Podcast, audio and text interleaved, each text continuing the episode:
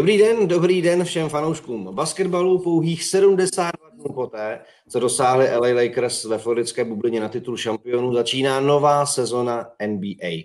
Bude mít 70 zápasů a také řadu opatření proti nemoci COVID-19, která soutěž v minulé sezóně eh, paralizovala.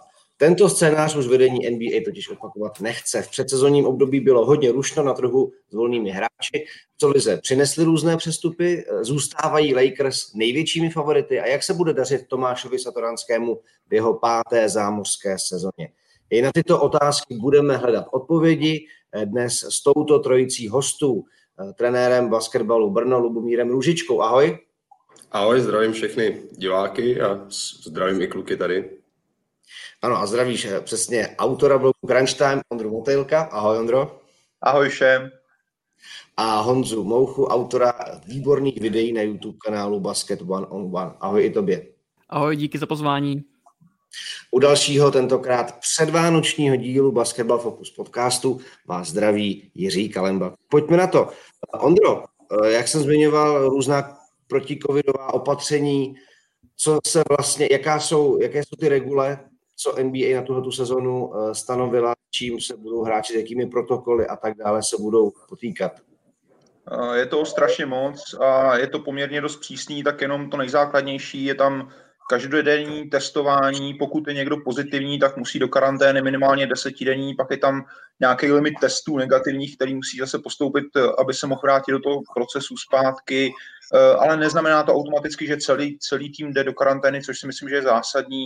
Pak je tam limitovaný, s kolika lidma musí týmy cestovat na venkovní zápasy, to je myslím na 45 lidí, což mě přijde docela dost, nevím, kolika třeba cestuje Brno, to můžeme pak porovnat.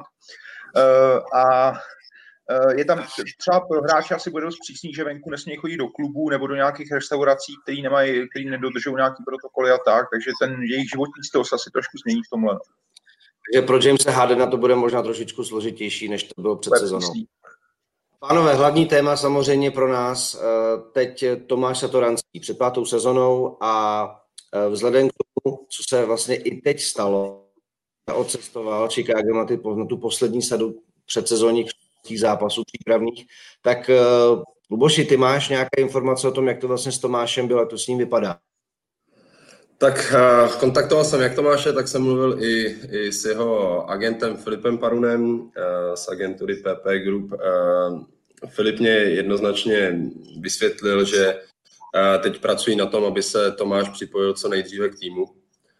S chodou okolností včera mě sám Saty psal, když jsem mu dával nějaké otázky tady, že, že jdu sem do toho podcastu, tak mě, tak mě psal, že už 8 dní nedržel nič, je z toho velmi frustrovaný. Bohužel není v týmu kvůli nějakým, přesně jak říkal Ondra, nějakým covid protokolům, ne, že by sám on uh, prodělal covid, ale prostě ty uh, pravidla tam jsou uh, tak přísná a tak striktní, a že prostě bohužel eh, nemohl absolvovat po těch devíti měsících, co vlastně nehrál soutěžní utkání, tak nemohl absolvovat celou tu přípravu nebo ty přípravná utkání, když oni pouze byli jenom čtyři a on, on hrál jenom v tom prvním úvodním. Uh, ale já myslím, že uh, v následujících aspoň, co já mám informace, 48 hodinách by se mohl už připojit k týmu, aspoň do tréninkového procesu a mohl by stihnout úvod začátku NBA.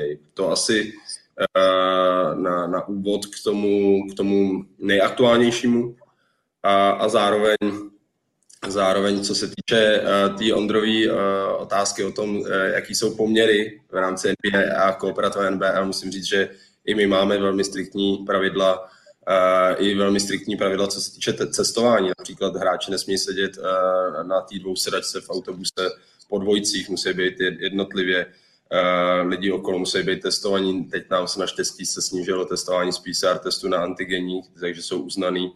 Ale já myslím, že Česká liga je už tak z 80% promořená, takže teď trošku klepu a věřím tomu, že kooperativa NBL letos se dohraje a že se stihne i nadstavba, že se nebude rušit nadstavba, že se, že se to, ale to jsme odklonili od NBA.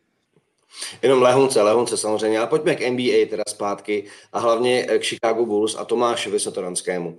Hodně se řeší vlastně mm, jeho pobyt společný na polbovce s Kobe Whiteem, eh, loňským nováčkem, který samozřejmě eh, vstoupil poměrně slušně, co se týká alespoň střelecké potence a tak dále. máte pocit, že přijde o starting job, nebo že trenér byl donoven bude se snažit využívat společně? Honzo, máš k tomuhle nějaká vyjádření, nějaké indicie třeba? Hele, já si myslím, že o ten starting job asi přišel, uh, ale nemusí to podle mě být za každou cenu špatně. Jo. On si vydobil takovou tu pozici uh, toho backup point guarda, nebo možná sixtmana, jo, takového toho šéfa z lavičky. A to je podle mě to, co má jako jistý. Jo. Zasloužil si to tou svojí uh, chytrou hrou, poctivou obranou, nějakým přehledem na polubovce, tím, že je jako ball mover, není to ball stopper, tím, že dokáže hrát i, i prostě pick and roll s přehledem, proti třeba těm slabším hráčům z lavičky. To je takový základ, dejme tomu nějakých 15 minut, který má prostě podle mě jistý, ať už bude kdekoliv. A ta velká otázka pro mě je, jestli si dokáže najít to místo i v těch klíčových sestavách a v těch line-upech jako vedle toho Kobeho Whitea, v těch closing line-upech. Jo? A to podle mě bude záviset hlavně na tom, jestli mu bude padat střela. Protože v téhle roli on bude jednoznačně takový ten 3D guy. Jo? Trojky je obrana. Kde prostě nebude mít balon v ruce a jak říkám, i takovýhle hráč je ohromně užitečný. Jo? On tím, co je, si myslím, že je fakt jako cený pro ty týmy v NBA a pokud ta střela bude vyladěná, pokud to bude, tak může úplně v pohodě zase nahrávat tu půl hodinu na zápas s naprostým přehledem. Jo, jednak z té lavičky a jednak v těch line-upech, kde bude hrát dvojku nebo trojku a poskytovat nějaký spacing, a nějakou obranu a nějakou chytrou hru. Takový ty situace, kdy atakuješ ten closeout a musíš chytře na, nahrát balón rychle, rychlý rozhodnutí, ping, ping, ping. V tom si myslím, že on může úplně v klidu vynikat. Máte k tomu něco ještě vy, pánové? Já asi možná předběhnu Ondru, tak eh, já k tomu jenom dodám, eh, že já si nemyslím, že to bude na celou sezónu eh, pozice druhého rozehráče. Já si myslím, že možná tak začne. I teďka mu nepomohla ta aktuální situace, kdy chyběl v té přípravě ale uh, Tomáš je um, guy. On je, uh, on je prostě uh, lepidlem uh, i v té šatně. Už patří k těm, uh, dám si říct, dvojici, trojici nejzkušenějších hráčů v Chicagu. A další věc, on je hráč, uh, na kterého za celou kariéru žádný trenér nikdy nevznesl nějakou kritiku. Což je velmi, velmi podstatná eh, informace. Eh, prostě když se bavíte s jeho agentem, tak on řekne, já jsem nikdy neřešil, že by něco si neplnil to, co mu řekl trenér. A nového trenéra, dle mého má eh, podle jména a podle zkušeností a podle výsledků nejlepšího trenéra, co kdy v NBA měl.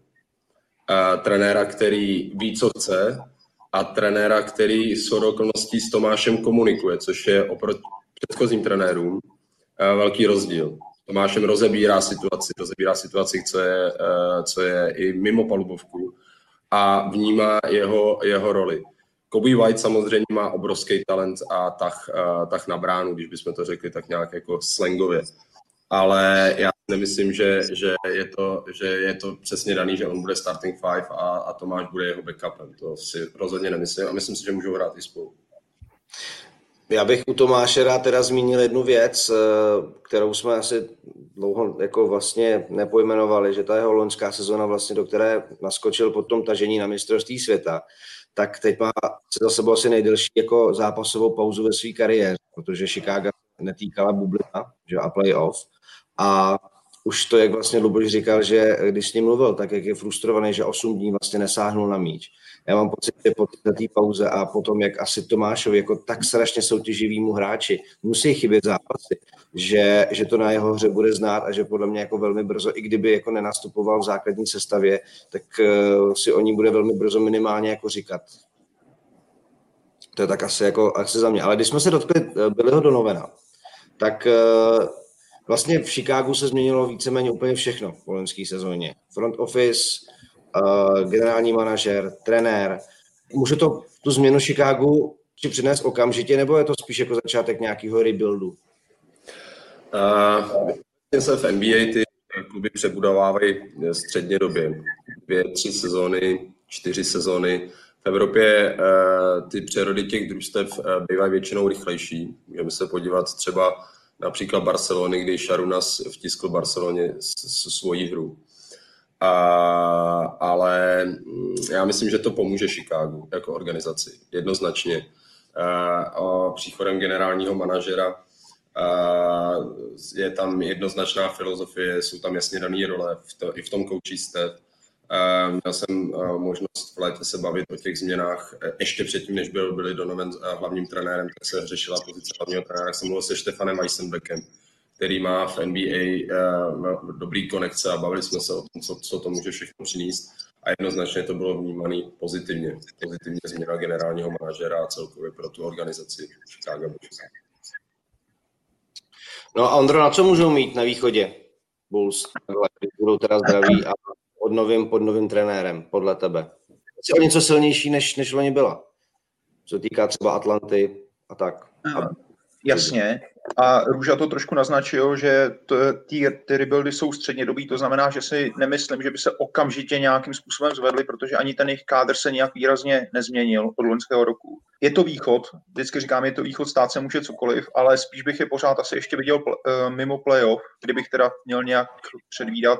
Ale jako uh, já mám v podstatě malý nároky a Tomáš uh, bude pátou sezónu v NBA a Eh, předpokládám, že všech těch 72 zápasů zase uvidím a abych se docela rád aspoň podíval na nějaký pěkný basket, protože v poslední době, ať ten Washington nebo to Chicago, tak ke koukání to moc nebylo a teď se mi zase obnovilo eh, předplatný League Passu, takže bych byl rád, abych za své peníze dostal nějakou kvalitu taky, takže aspoň kvalitní basket, to by bylo fajn.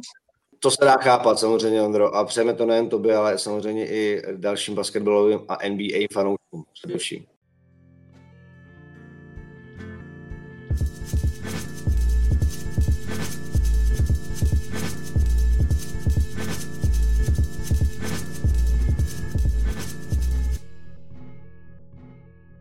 Tak eh, pojďme možná klidně řešit eh, další témata, která jsou samozřejmě spojená s novou sezónou NBA 2020 a 2021. A když jsme teda na východě, tak já bych rád začal od úřadujících finalistů, to znamená Miami Heat, kteří Sice jsme v tomto podcastu predikovali, že by do finále mohli postoupit, a tolik si to úplně před playoff nemyslel. Jo?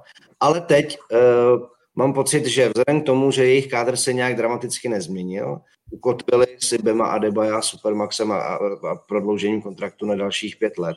A teď už o nich všichni vědí, vědí, čeho jsou schopní, takže možná budou buzovat i třeba větší respekt. Tak by mě jako zajímalo, jestli eh, tady ta kontinuita toho kádru podle vás může znamenat a ty finálové zkušenosti, že jsou ještě nebezpečnější a tím pádem jako jedni z největších adeptů znova to finále zopakovat. A máme tam koho? Honzu na tohle.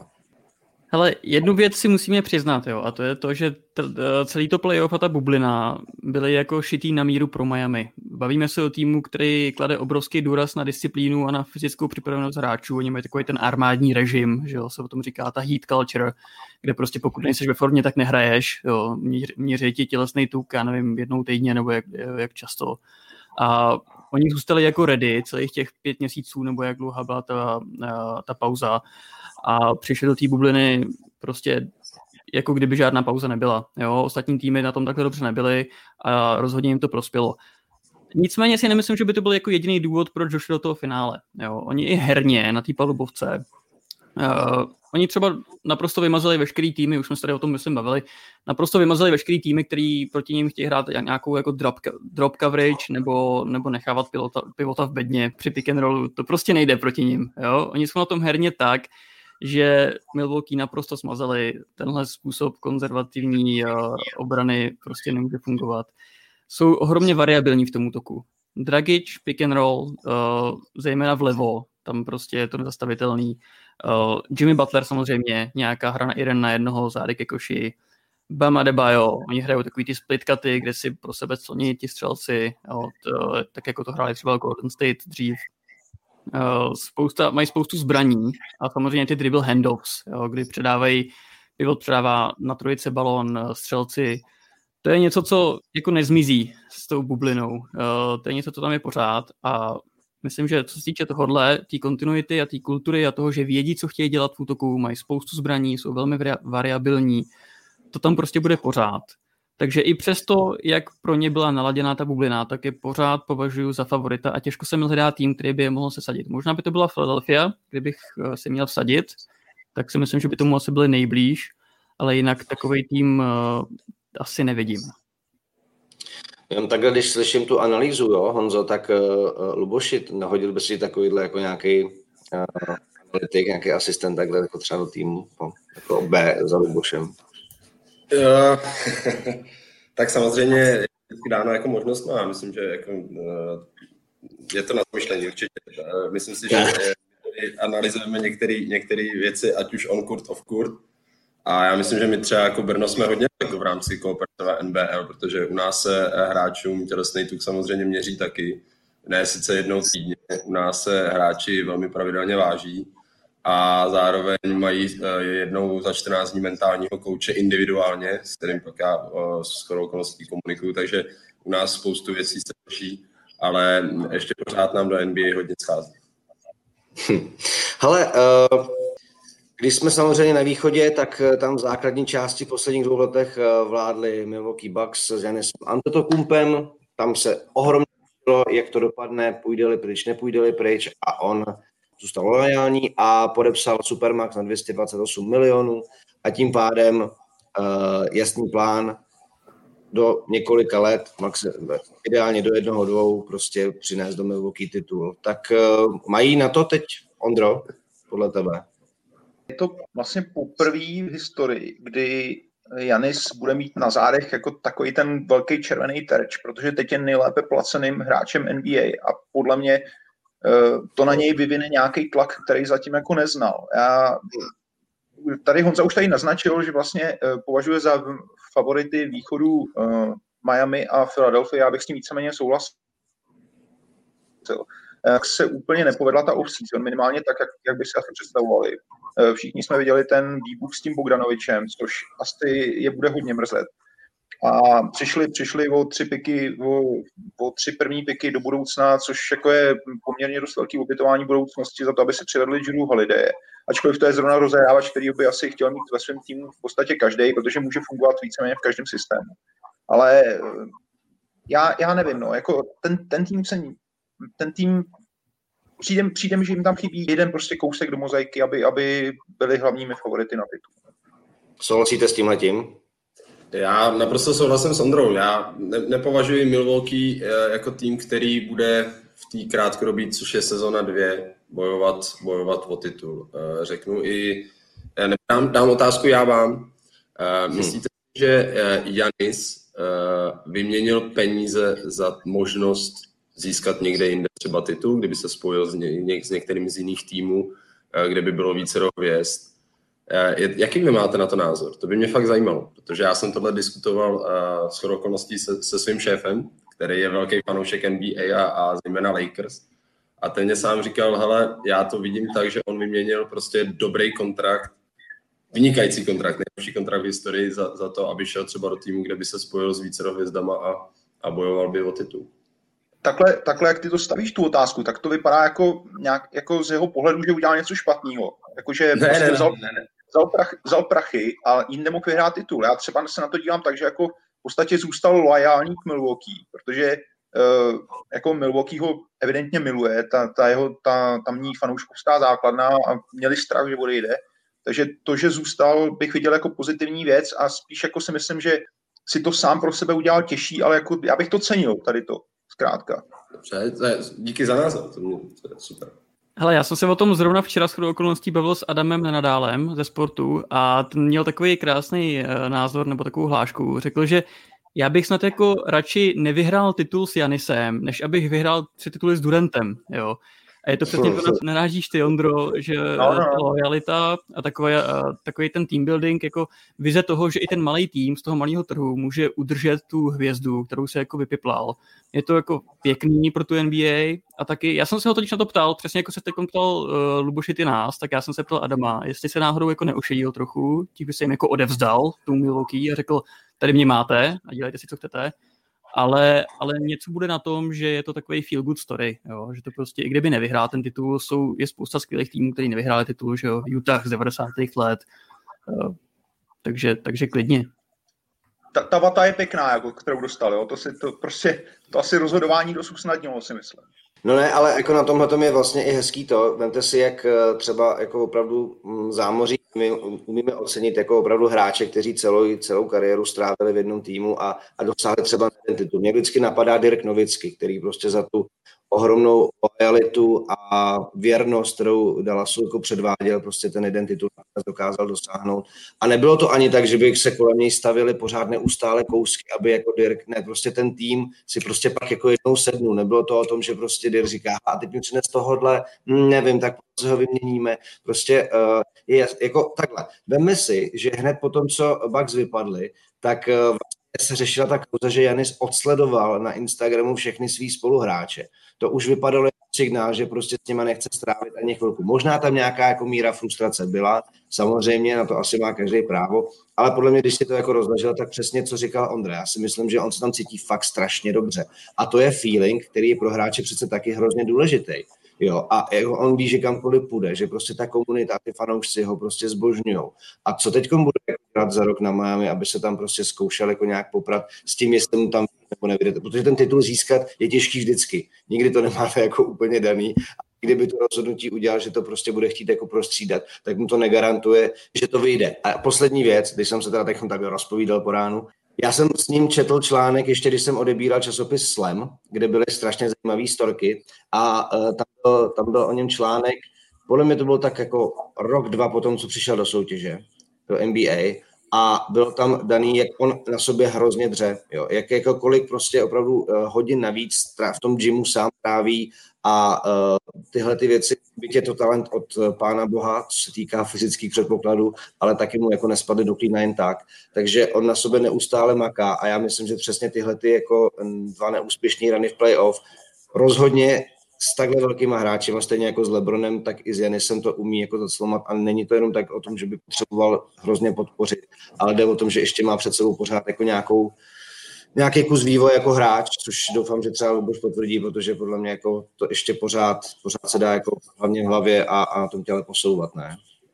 Já jednoznačně souhlasím s tím, že eh, motivace nebo eh, respektive chtíč vystoupit z té komfortní zóny, co, což myslím tím, že jenom si udělám to svoje, odtrénuji si to svoje, odehraju si to svoje, eh, je u, u Janise velkým předpokladem k tomu, že vstoupí do historie jednou, že třeba se stane i hráčem, třeba, který vstoupí do síně slávy. Je to třeba předpoklad, který si myslím, že se může stát a naplnit, protože on přesně, co já znám tak nějak jako z vyprávění od, od lidí, tak on prakticky miluje basket. Uh, jestliže skončí sezona, on letí do Řecka a v Řecku chodí na zápasy a, a není někde, jako že by se flákal, ale prostě buď je, buď je v hale, nebo se svýma ne, sparingama, trenérama a, a nebo sleduje, uh, sleduje obecně basket i třeba evropský basket. Takže jednoznačně souhlasím s tebou, že ten chtíč tam je obrovský. Dá, dále, že hm, tahle mentalita se dá velmi dobře přenést třeba i na hráče kteří nemají tak velký jméno, ale oni jsou právě schopní pak třeba díky tomu lídrovi vystoupit z té komfortní zóny, podřídit prakticky uh, veškerou svoji minutáž a ukupit svoje ego ve prospěch týmu. A tohle už uh, touhle mentalitou velcí hráči nakazili spoustu spoustu svých spoluhráčů a jednoho takového hráče máme v českém národním týmu a, a bylo to vidět na mistrovství světa 2019, takže si k tomu takto. Teď, když tě tady máme jako trenéra, tak jsou tady dva týmy, u kterých trenérská osobnost se nějakým způsobem hodně diskutuje. A tím prvním týmem jsou Brooklyn Nets.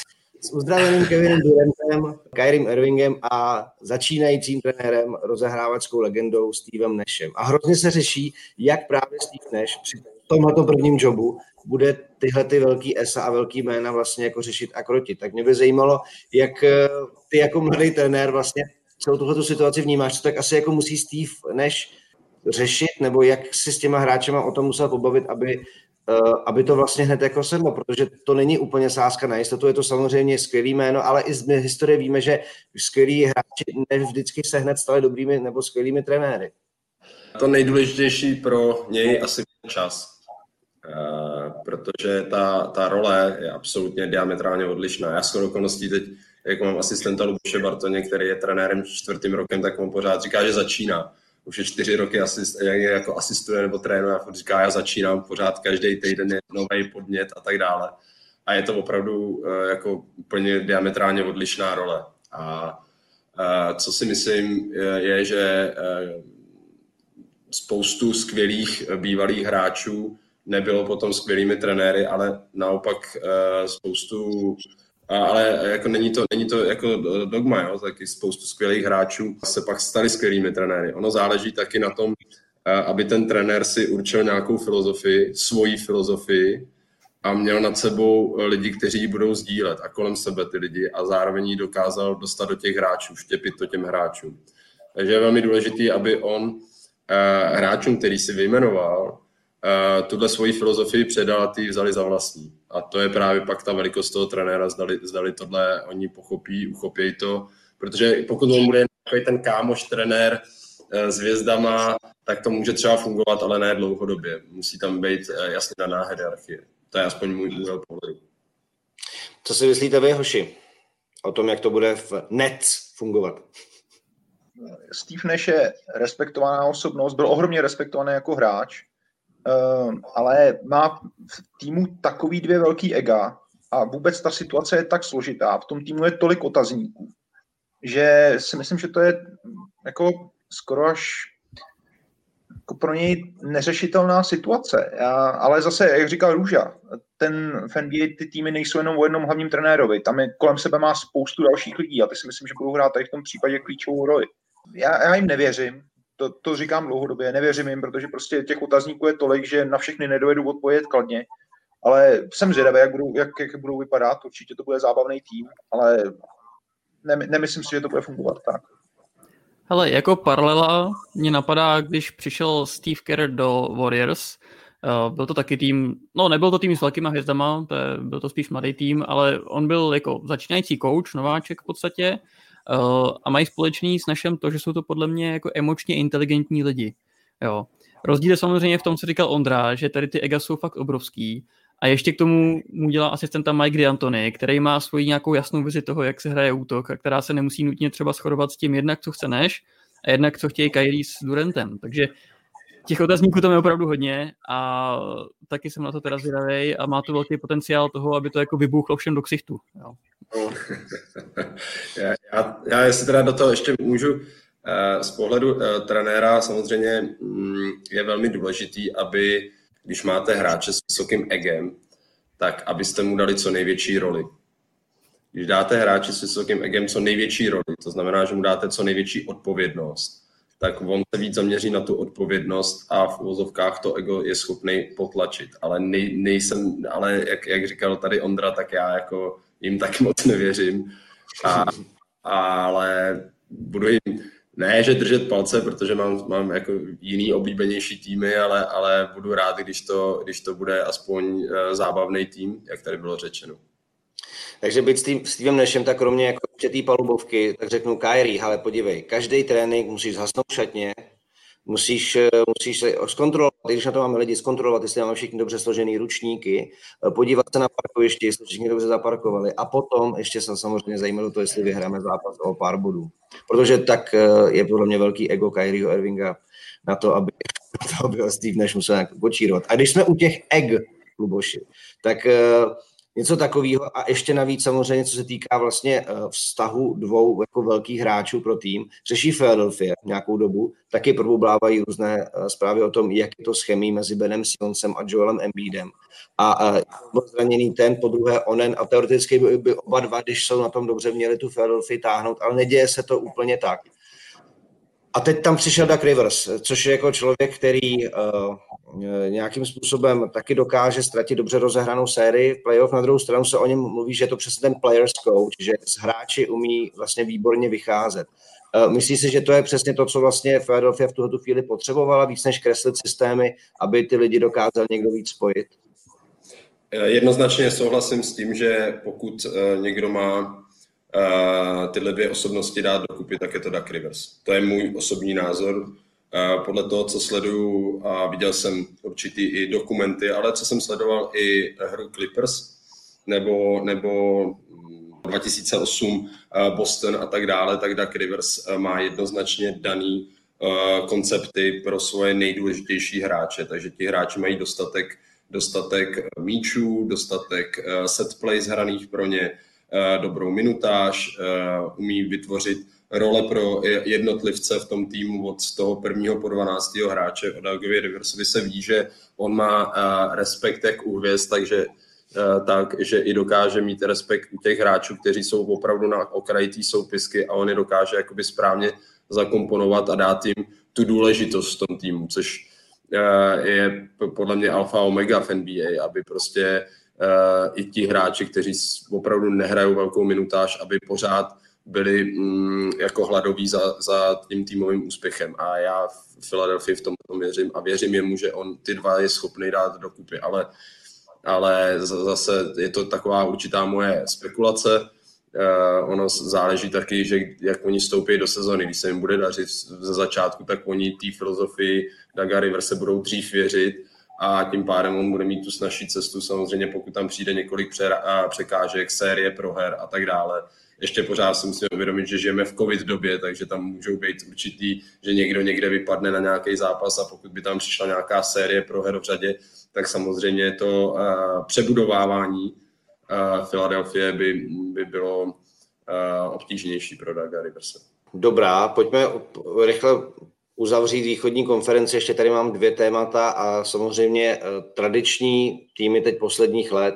Boston Ondro, koukám se tvým směrem a Toronto. Jak na tom jsou tyhle ty týmy? Protože uh, samozřejmě patří v posledních letech k hm, jako, tomu okruhu adeptů na postup do finále nebo na to, že se pohybují vysoko, ale teď jim zase trošku narostla konkurence, tak jak jsou na tom před tou sezónou tyhle dva? Nejdřív samozřejmě tvý Celtics a pak ještě můžeš zmínit Toronto.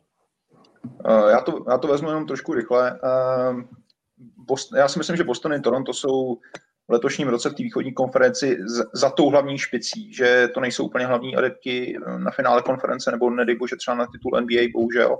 Eh, Boston eh, taky, taky se jim nepovedla off-season úplně, ten odchod Gordona Haywarda neproběh tak, jak si představovali a momentálně si myslím, že mají poměrně úzkou rotaci, takže jestli s tím něco neudělají, tak to nic, ta sezóna nebude určitě nic, o čem by jako pak psali v nějakých historických knihách a Toronto, já jsem se o tom bavil už minulý týden tady s Honzou v jeho podcastu Basket 101 na YouTube, jo. Takže já jsem říkal, že je to takový transition year letos pro ně, protože neudrželi ani Gazola, ani Baku, podepsali teda Freda Fan, Fan Vlíta, což jim určitě hodně šlo a letos se spíš budou soustředit na to, aby trošku vyhráli ty své mladí kluky s Jakama, Anunobyho a právě Fan Vlíta. Takže jako oba dva ty týmy do playoff určitě, protože východní konference už taková je, ale nemyslím si, že letos by to měl být nějaký rok, uh, nějaká jejich špič, špička prostě. Rok Kelta třeba, že by to byl letos. Bohužel ne.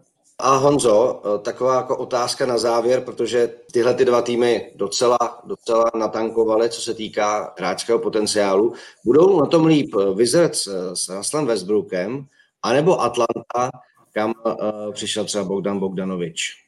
Pro mě Washington bude jako extrémně sympatický. Jo. Z těch prvních, jako, já, mám, já je teda s okolností ještě z doby, kdy tam hrál Saty, tak je sleduju na Instagramu, takže byl jsem línej jako dát jim unfollow a pořád se mi objevují různý ty klipy z tréninku a takovýhle nějaký ty sestřihy.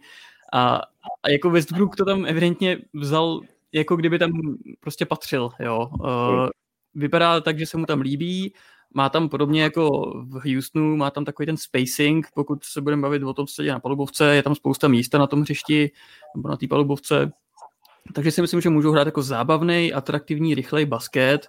Mají dva hráče, kteří, kteří jsou prostě ofenzivníma zbraněma, jako pár excellence.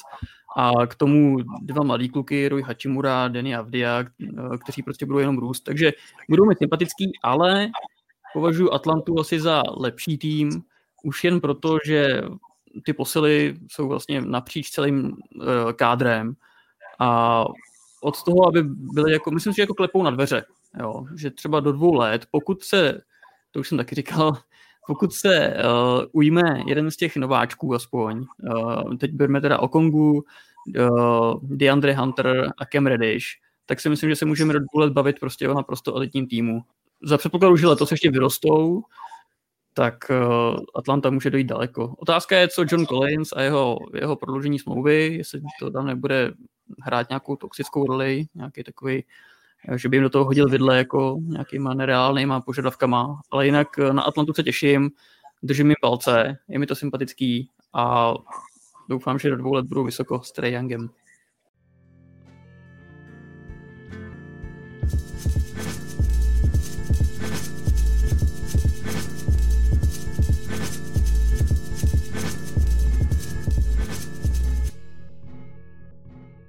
Pojďme na západ a musíme začít samozřejmě u obhájců titulu LA Lakers.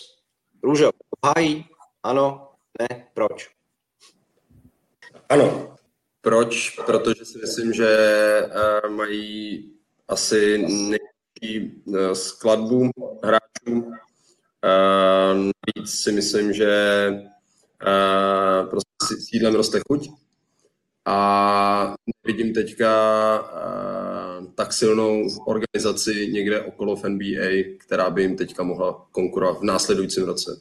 Dvou, tří let určitě, ale v následujícím roce si myslím, že ještě obhájí. Já, jako já za mě ten důvod je samozřejmě, že uh, žádný z týmů nedokázal úplně eliminovat sílu dvojice Davis-James, když jsou oba dva na polbovce a jsou zdraví.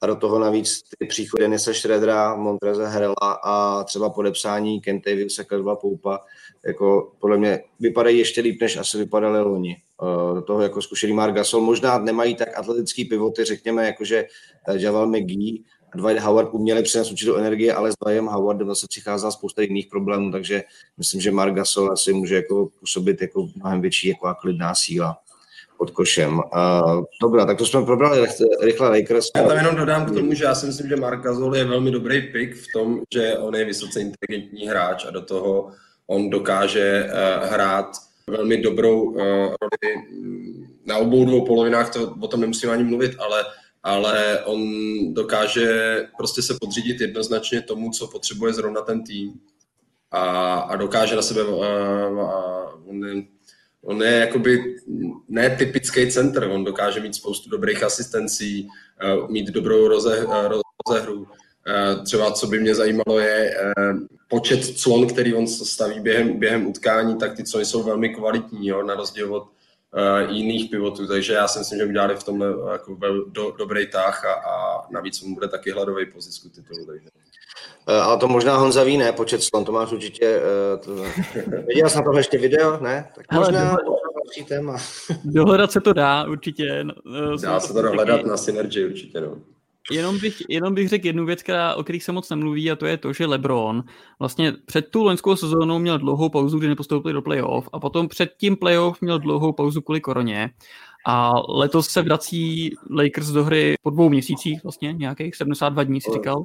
Mm, já jsem to někde četl na Sport Illustrated, no, tak vím, věřím. Bude to asi, bude to asi znát, promiň, bude to asi znát uh, v té základní části, že ten rozjezd nemusí být tak rychlej a tak silný, jako byl v té minulé sezóně.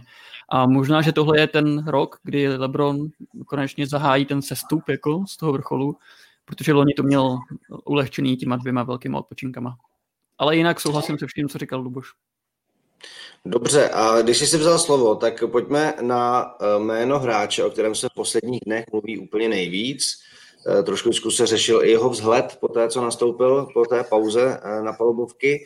James Harden se jmenuje ten člověk a James Harden už úplně není spokojený s tím, že je v Houstonu. Dává to docela najevo.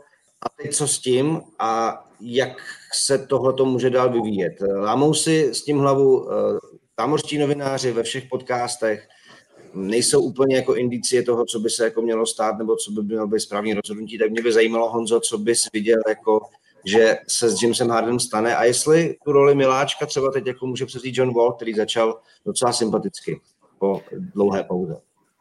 Ale já si myslím, že u Hardena je v podstatě rozhodnuto o tom, že odejde. Nedokážu si představit scénář, ve kterým by jako napravili tu situaci. Ačkoliv ho mají pod smlouvou, tak podle mě je to tak toxický, že to prostě nemůže fungovat. Uh, tady se krásně ukazuje, že můžeš být pořád ještě skvělý hráč, jo, a což on tuhle sezónu bez pochyby bude, ale už ta tvoje hodnota jako může, nemusí tomu odpovídat stoprocentně v NBA. Uh, ty týmy už se jako nepřetrhnou kvůli tomu, aby ho přivedli, protože vědí, že přivízt Hardena znamená jako dva roky nějakého vrcholového Hardena a potom je to třeba další tři nebo čtyři roky hráče, který mu je 34, 35 uh, s obrovskou smlouvou a který už nebude lepší. Jo, on jako už se stává takovou karikaturou sama sebe uh, na té palubovce.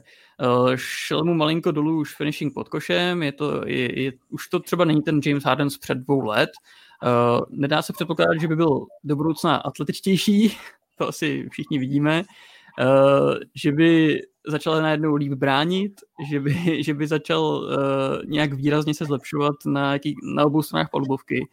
Uh, a je to, takový, je, to takový, je to taková šance jako fajn, tak pojďme, dva roky uh, půjdeme do toho šlapat a potom, potom už ne. A ty týmy se jako nechtějí vzdát těch prémiových balíčků, jo? třeba těch mladých kluků nebo těch draft picků, těch velkých jako trade packages, uh, to evidentně tam jako to ne, není nastavený takhle z hlediska těch týmů. Uh, jestli je nějaký trade, který si myslím, že by mohl dávat smysl, tak by to bylo velké shledání s Darylem Morem uh, do Philadelphia, která by mohla vyměnit Bena Simonce a někoho, aby tam uh, seděli ty platy, třeba Mikea Scotta. Jo, tam si myslím, že by to dávalo smysl pro Houston, který by získal mladýho uh, hráče v Simoncovi, mohl by ho spárovat s uh, Christianem Budem, který ho mají teď čerstvě jako pivota. A to je podle mě, to je podle mě scénář, který by mohl dávat smysl pro obě strany. Uh-huh jenom k tomu Johnu Wallovi, myslím si, že Wall bude, že Westbrook ve Washingtonu bude asi populárnější než Wall v Houstonu, si myslím, a to hlavně asi proto, že Westbrook bude hrát a Wall podle mě bude často odpočívat a není to s ním tak, tak jasný po zdravotní stránce. Dobrá, vyčerpávající. Vyčerpávající na téma James Harden. Uh, Ondro, LA Clippers. Dokážu se podle tebe probrat? Co je probere a jako budu rád jako tým, protože s tím potenciálem, který měli, uh, vlastně pořád tak nějak jako byli dost jako pod ním. Mohl by probrat to, jak pro ně dopadla ta loňská sezóna, protože to jako byl opravdu exit ve velkém stylu a oni se celou loňskou sezonu chovali tak, jako kdyby v podstatě už tak na půl ten titul vyhráli, přestože vlastně spolu vůbec nic nedokázali. A jestli si tohle dovedou srovnat v hlavách a přijmout nějakou pokoru a jít do toho letos trošku jiným přístupem, tak si pořád myslím, že ten tým je velmi dobrý. Eh, to, že přivedli i Baku jim určitě pomohlo. Eh, je to upgrade proti Harelovi na 100%. Na útoční polovině on dovede věci, o kterých se Harelovi nemohlo ani snít. Že jo? Eh, ten vlastně nevystřelí, pokud je dva, tři kroky od koše, tak byl, jako absolutně nebyl nebezpečný. Ibaka může střílet trojky, ten spacing je potom úplně jiný. Takže pokud tady to, tady to dovedou, dovedou dát nějak dohromady, tak jako pořád je vidím jako velkou konkurenci Lakers. No ale je to otázka, no. Víme všichni, že Kawhi uh, asi taky bude trošku specifický člověk, asi do hlavy mu nikdo nevidí a Paul George si asi pořád připadá tak trošku nedoceněný, uh, nevím. Uh, taky to prostředí možná bude trošku toxičtější, než by mělo být a to jim asi trošku působí problémy. No. No a když už máš slovo, tak mě by zajímalo, co třeba uh, myslíš si o Suns, který přivedli Krise Paula a plně vlastně byli neporažený, získali si velký sympatie a já teda pořád Devina Bookera považuji za jednoho jako z nejkomplexnějších jako skorerů uh, planety, prostě jako jeho hra je jako fantastická. Tak jak moc se posunou Suns díky Paulovi a díky tomu, co zažili v bublině právě. Uh, jo, to jim určitě může pomoct a Chris Paul samozřejmě, to je velká persona, uh, velmi zkušený hráč, výborný. Akorát já si myslím, že uh, pokud by to Suns se měli posunout někam jako do playoff nebo třeba nějak, výš tom nasazení, tak by to znamenalo jediný, to, a to je to, že na konci sezóny bude Devin Booker mezi hlavníma kandidátama na MVP, protože on ten tým musí táhnout, to je jednoznačně jako. Ale jako jo, byli to miláčci Bublině, mě se moc líbili, překvapili a jako těším se na ně, těším se. Ne, dlouho jsem nemohl říct, že bych se těšil na Phoenix, letos se těším. Dobře, uh, ba, ba, ba. Golden State Warriors loni pro zranění spousty hráčů naprosto irrelevantní, teď se od nich čekalo víc, ale vypadl Clay Thompson nepříjemně šplivě, tak jak moc budou, Honzo, podle tebe relevantní? Ale je to smutný, samozřejmě, uh, ale já bych tam hledal jednu pozitivum a to je James Weissman. Uh, měl jsem teď tu příležitost poslouchat nějaký podcast s beat reporterem uh, prostě od Golden State a podle těch reportérů on je už teď možná jeden ze dvou nebo tří nejatletičtějších lidí v NBA jako hráčů. A i lidi v té organizaci, kteří vyloženě třeba nelobovali za to, aby ho draftovali, kteří třeba měli jinýho favorita, tak jsou jako oslněný tím jeho potenciálem. Jo, takže tohle sezóna, jestli dojdou do playoff, nevím, upřímně. Myslím si, že na to klidně mají, pokud Steph Curry odehraje 60, 65 zápasů, Uh, jestli jdou za druhý kolo, to asi ne, ale rozhodně si myslím, že to je sezóna, kde by se měli věnovat tomu, že James Whiteman se ukotví NBA a, a rozkouká a začne nějaký jeho vývoj, protože možná to zní jako směšně nebo komicky, oni vlastně předloni ještě byly dynastie, ale teď už se normálně dá hovořit o tom, že James Wiseman je budoucnost toho týmu. Jo. Nebo aspoň takhle to teda chápu z těch ohlasů přímo od tamtud ze San Francisca. Já ho mám v, ve fantasy, nějak jsem mu věřil, takže uh, já skvělou sezonu, že bude velkou budoucností pro Warriors. Jako já mu opravdu věřím tomu. Hmm, ale slyšel jsem, že denně, denně hltá jako ty lekce od Draymonda Greena a od jako Zazy Pačuli, jo. Doufám, že to nejsou teda ty lekce o tom, jak strkat nohy pod kotníky střelcům, ale, ale je prý ohromně pracovitý a učinlivý. Takže tohle pozitivum bych vypíchl. Jinak o tom, jak dopadne sezóna, si myslím, že nemá moc cenu se asi o nich bavit. Luboši, ty jako fanoušek evropského basketbalu samozřejmě dostáváš téma Dallas, Luka Dončič a to, jestli je v té další sezóně může posunout hlouběji do playoff, blíž titulu. Co o něm co, já, já k Dallasu můžu říct tak čtyři Evropani, že jo, na soupisce, což je, uh, což je pro nás, pro Evropany, prostě hnedka sympatičtější klub, co si budeme povídat. Já jim věřím. Já myslím, že uh, Luka Dončič uh, má kolem sebe velmi dobrou soupisku. Už uh, loni, co jsem viděl, nebo co jsem je viděl hrát, tak uh, tuším, že byli druhý ve, ve, ve své konferen, konferenci a že měli takový jako do, dobře postavený, uh, postavený útok, velmi nápaditý, hodně častokrát uh, evropský pick and roll, nebylo to takový to off-ball, takový ty flow plays, co, co, co častokrát eh, v NBA vidíme a, a bylo to přesně to, co Lukovi Dončičovi sedělo a bylo to vidět na jeho číslech. Měl jsem jako mm, diskuzi na to, zda by Luka Dončič někdy mohl mít takovýhle čísla v Eurolize, nemohl by mít nikdy takovýhle čísla v, eh, v Eurolize a je to právě způsobeno tím, že v NBA v tom počtu zápasů, jak jdou rychle za sebou, ty týmy nemají tak dlouhé přípravy, já jsem trošku čekal potom, že, že v té bublině ty týmy budou líp bránit a podle mě bránili ještě, ještě jako někdy mnohem hůř, protože prostě se víc ty týmy soustředí na útok, na to, aby právě ty největší hvězdy měly dostatečný počet uh, dobrých pozic.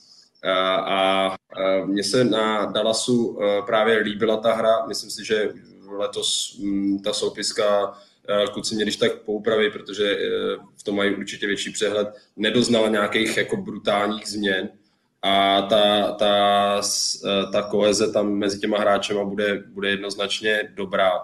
Já jim prostě věřím a věřím jim minimálně aspoň, aspoň jako na, na finále, finále na, na, jejich, na jejich straně. Konference? Ne, ne, finále konference. Finále konference můžu si říct, jako troufnu si říct, že můžou jít i do finále jako celkově. Aha, hmm, hmm, je, to je docela, jako tohle bych zařadil. Jako to je taky jako přání od myšlenky. Jo, ale tak... jako, hej, jako tady můžou padnout různý názory a pak tě budeme načet, jak si skvěle, uh, jakou si měl skvělou predikci. Hele, a no, to je tak máme na dlouho, že? No je, no samozřejmě. Tak jako hlavně v té sezóně se může stát tolik věcí. Teď ještě jak právě uh, pro pro mě ten ohromný faktor třeba pro ty finalisty je prostě ten malý odpočinek, eh, malý čas na, na, jako na cokoliv mezi sezónama, méně zápasů, jo, eh, takže v podstatě faktor zranění třeba může hrát ohromnou roli a známe to, že to potom jakýkoliv ambice umí jako hm, rozprášit. Eh, pojďme ke konci, máme tady samozřejmě ještě na západě zajímavý třeba individuality, co se týká uh, třeba Portlandu, Damian Lillard, Utah, Donovan Mitchell. V Utahu se vůbec ty docela hezky zavatovali hráči, kromě Mitchella ještě Gobert. Tak co tyhle ty týmy v tom bývajícím mixu, Portland, Utah, díky, díky těmhle těm hráčům, Ondro, můžou předvádět? Uh, hele, jestli, je tohleto, jestli jsou to poslední dva týmy, o kterých se máme bavit, tak bych ještě upozornil, že jsme přeskočili Denver je to takový dejaví z minulého roku, kdy jsem vám tady na konci toho preview podcastu říkal, pánové, pozor na ten Denver, ty budou dobrý. A říkám tohleto zase. Pánové, pozor na ten Denver, ty budou zase dobrý. Bavili jsme se o tom, že jsme fanoušci evropského basketu a Nikola Jokic, to je unikátní hráč, který ho jako hrozně rád sleduju, kdykoliv, kdykoliv budu koukat na zápas, ve kterém hraje Nikola Jokic, protože to je něco nevýdaného. A uh, tady zmínil Donovena Mitchella z Utahu a všichni víme, co v té bublině předváděl v tom uh, souboji právě uh, s Denverem, kdy ten souboj Jamal Murray proti Donovenu Mitchellovi, to bylo něco neuvěřitelného, že tam se střídali 50 bodový výkony na jedné a na druhé straně, takže určitě, určitě se na tohle těším. A Portland Damien Lillard je skvělý hráč, ale mně přijde, že ten tým je takový trošku, trošku zaseklej, furt, tam furt přešlapují na místě, nevím proč. Eh, letos přivedli Roberta Covingtona, který mám hrozně rád, to je opravdu skvělý univerzál v obraně i pokud dovede, dovede skorovat, super, ale uh, já furt vidím, u nich je ten strop prostě 8-7 místo na západě a konec, takže uh, z té trojky týmu je jednoznačně pro mě Denver, jednoznačně. Hmm. Jak to máte vy? Co třeba o Jokičovi si myslí Boš Ružička? Jak, ho, jak, jak rád ho sleduješ třeba? Já ho, já ho sleduji velmi rád, protože samozřejmě ta jeho hra je velmi vtipná, nápaditá a, a, a on je pro mě takový jako malý gen, no malý, moc malý není, ale takový genius na tom hřišti, co se týče toho vnímání spacingu, rozestavení hráčů, jejich pohybu a, a mě trošku připomíná ve své době Arvida se Sabonise, jestli se mnou aspoň trošku souhlasíte v tomhle směru. Já jsem ho tolik neviděl hrát úplně naživo, takže ho mám spíš jenom jako z nějakých archivních eh, zápasů. Jasně, tak já to, to, to mám Ondra starší, mentor, samozřejmě možná ví přikivovat. Ano, přikivuji, souhlasím. Mě, já si na Nikolu Jukiče pamatuju samozřejmě ze zápasu eh, se Srbskem z Číny.